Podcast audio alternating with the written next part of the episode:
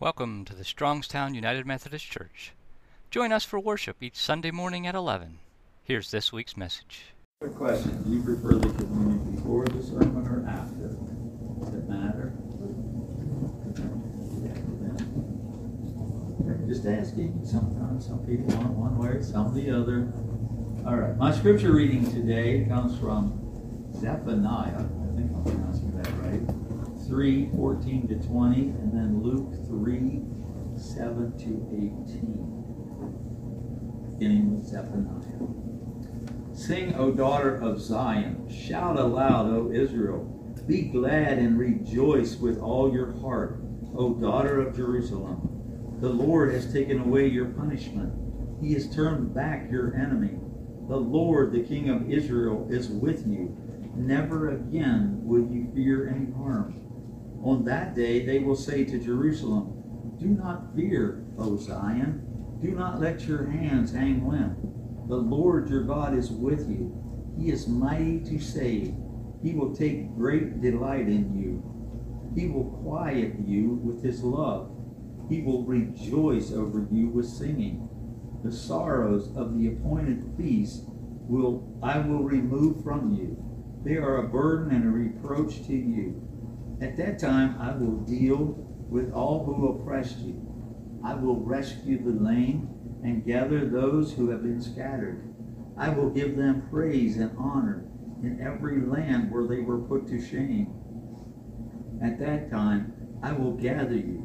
At that time I will bring you home. I will give you honor and praise among all the peoples of the earth when I restore your fortunes before your very eyes, says the Lord.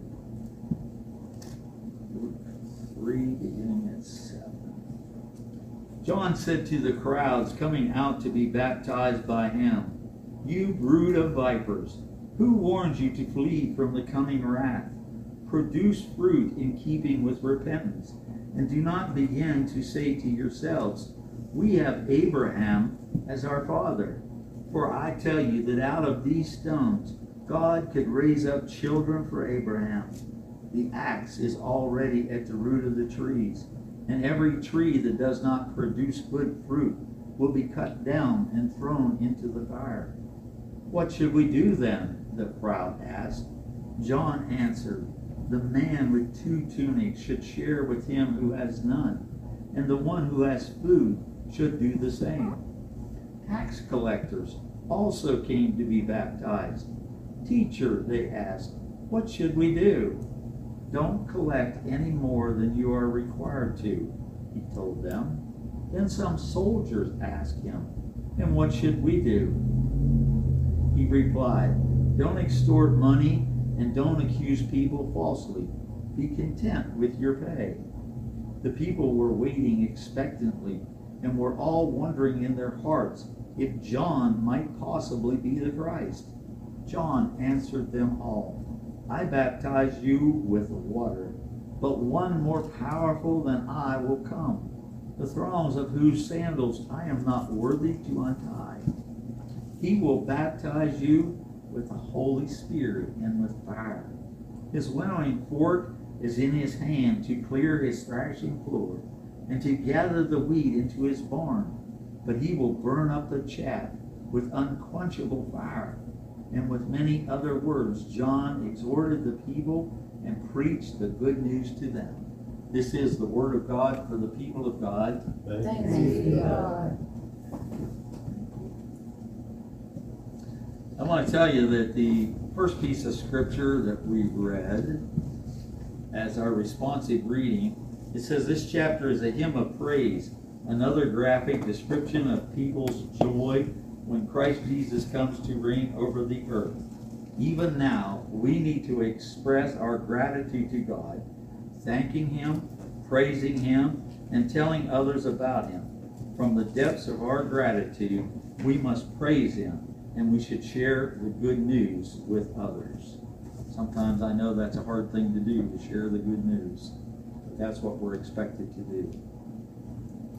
I want to talk to you first about Zephaniah. And it's interesting when I found out that Zephaniah is a fourth generation descendant of the king Hezekiah.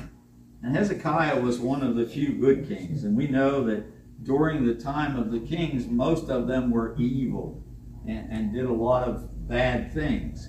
But Hezekiah was one of the better kings, and Zephaniah, Zephaniah is a fourth generation from him. So now he is a prophet. And if you read his book, it's only three chapters, but the first two chapters sounds like doom and gloom.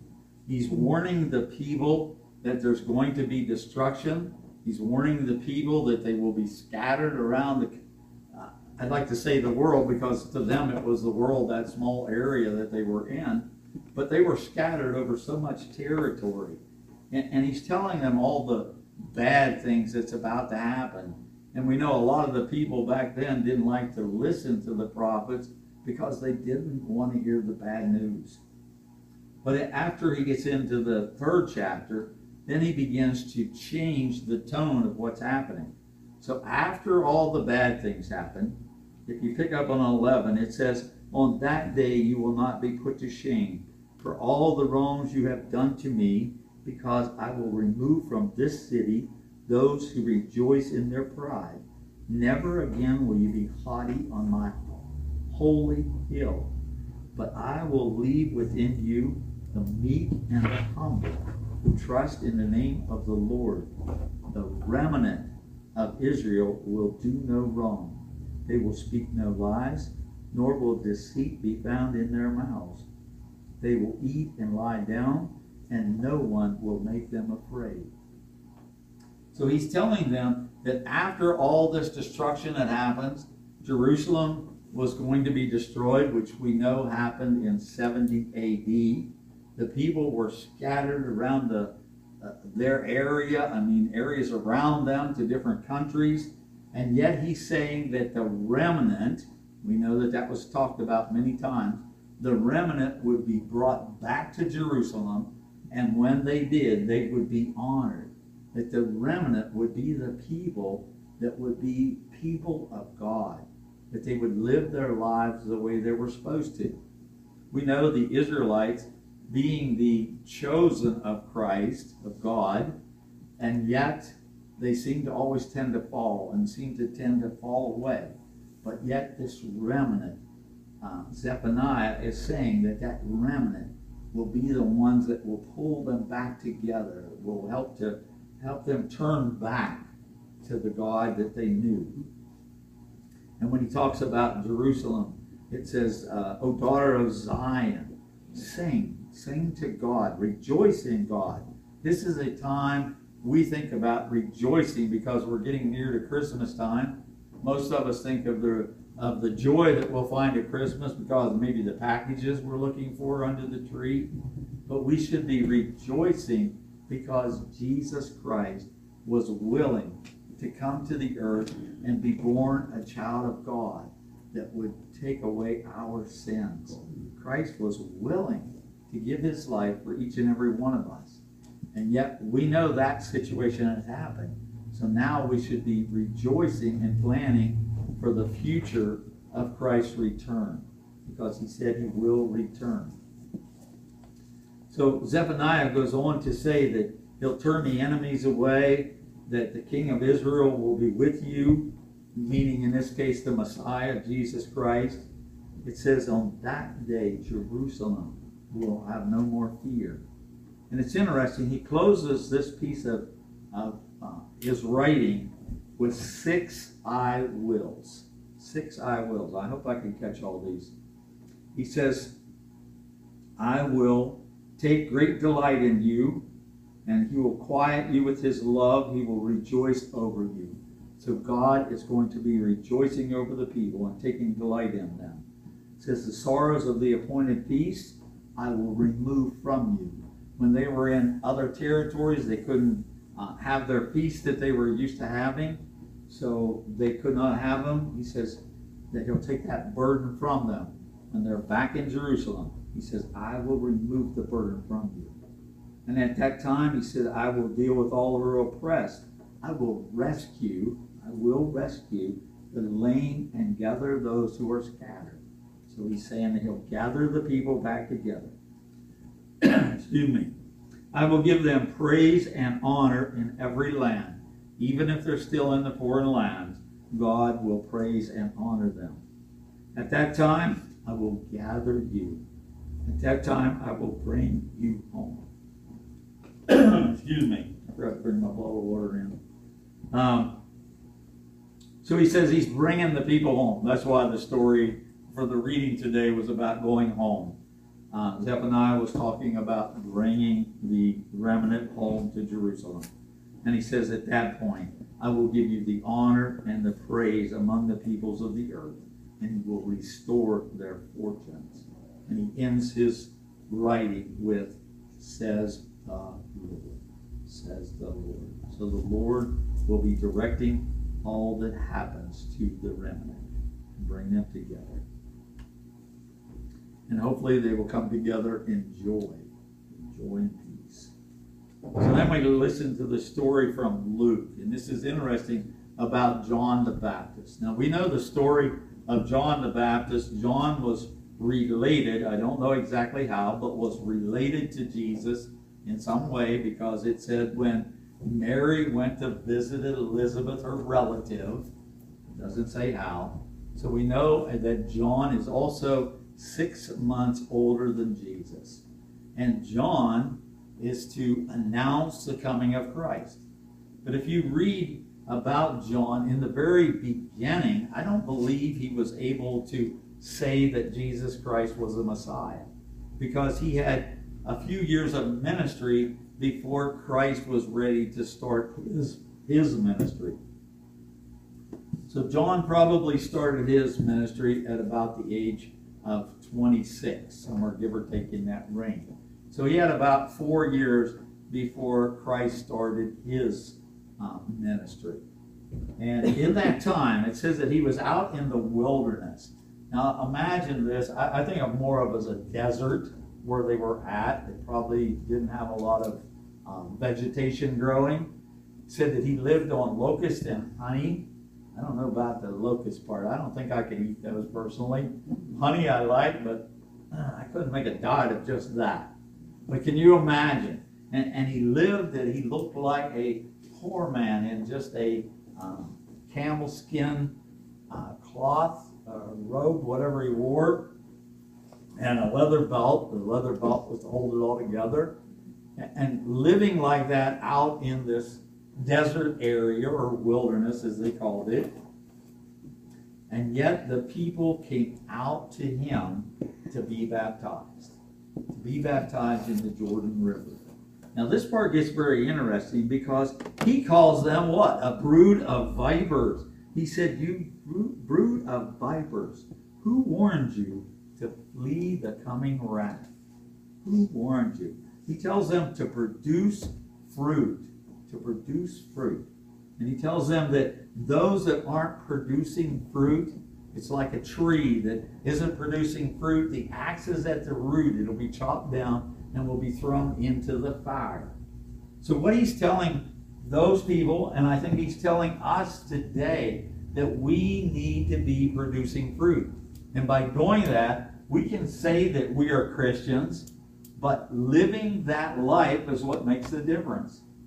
He was telling them that if they came to him to be baptized, make sure it was from the heart, first off. We need to, whatever we decide to do, we need to do it from the heart, not just because it looks good to people around us. And that's what he's saying was happening. The people were coming to make it look good for those that knew them or those that saw them doing this baptism. But he said they weren't doing it from the heart. And because of that is why he called them vipers. So the people ask him, What should we do? What should we do? And what does John say? He said, If you have two tunics, give one to the person that has none. Now, I think in our day, most people have something. Maybe a lot of people don't have a lot of clothes or they don't have nice clothes, but and almost all of us can say we have closets full of clothing. Trust me, I got way more than I'll ever need. But to know who to give it to. Imagine in their day, he's saying if you have two outfits of clothes, you give one to someone who has nothing. I wouldn't even know who to begin to say has nothing today. Most people have something. What we need to learn to do, though, is help those who have very little so that they can be somewhat equal to what we have. In the same way, he says with the food, we should give, if we have excess food, we need to be giving it to people who is short on food, who needs food. Even the tax collectors, I love this line.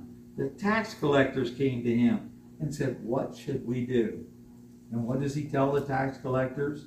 And we know that the people hated the tax collectors of their day because they were Israelites that were hired by the Roman government and they were supposed to collect a certain amount of taxes. But what they would do is they would jack up the price so that they had more money. So they were being greedy about it. And he's telling them, take no more than what you're supposed to take. No more than what you're supposed to. Even says to the soldiers, to the soldiers, don't take money from people and don't uh, don't lie or accuse people falsely. Be content with your pay. Wow, when I read that line, that's one thing my father always taught me as a young person. He said, Do the best you can on any job that you do. Do the best that you can. I think a lot of us have heard that in our in our age group that we try to do the best we can. And it doesn't matter whether we get more money for it, whether we get recognized for it or not. It matters that we have done the best we can do. And I believe that that's what Jesus Christ would want every one of us to do. The best that we can do. It doesn't matter what we're doing. It doesn't matter whether we're good at doing something or whether we're bad at doing something. But if we do the best that we can do, God will be there to help us through.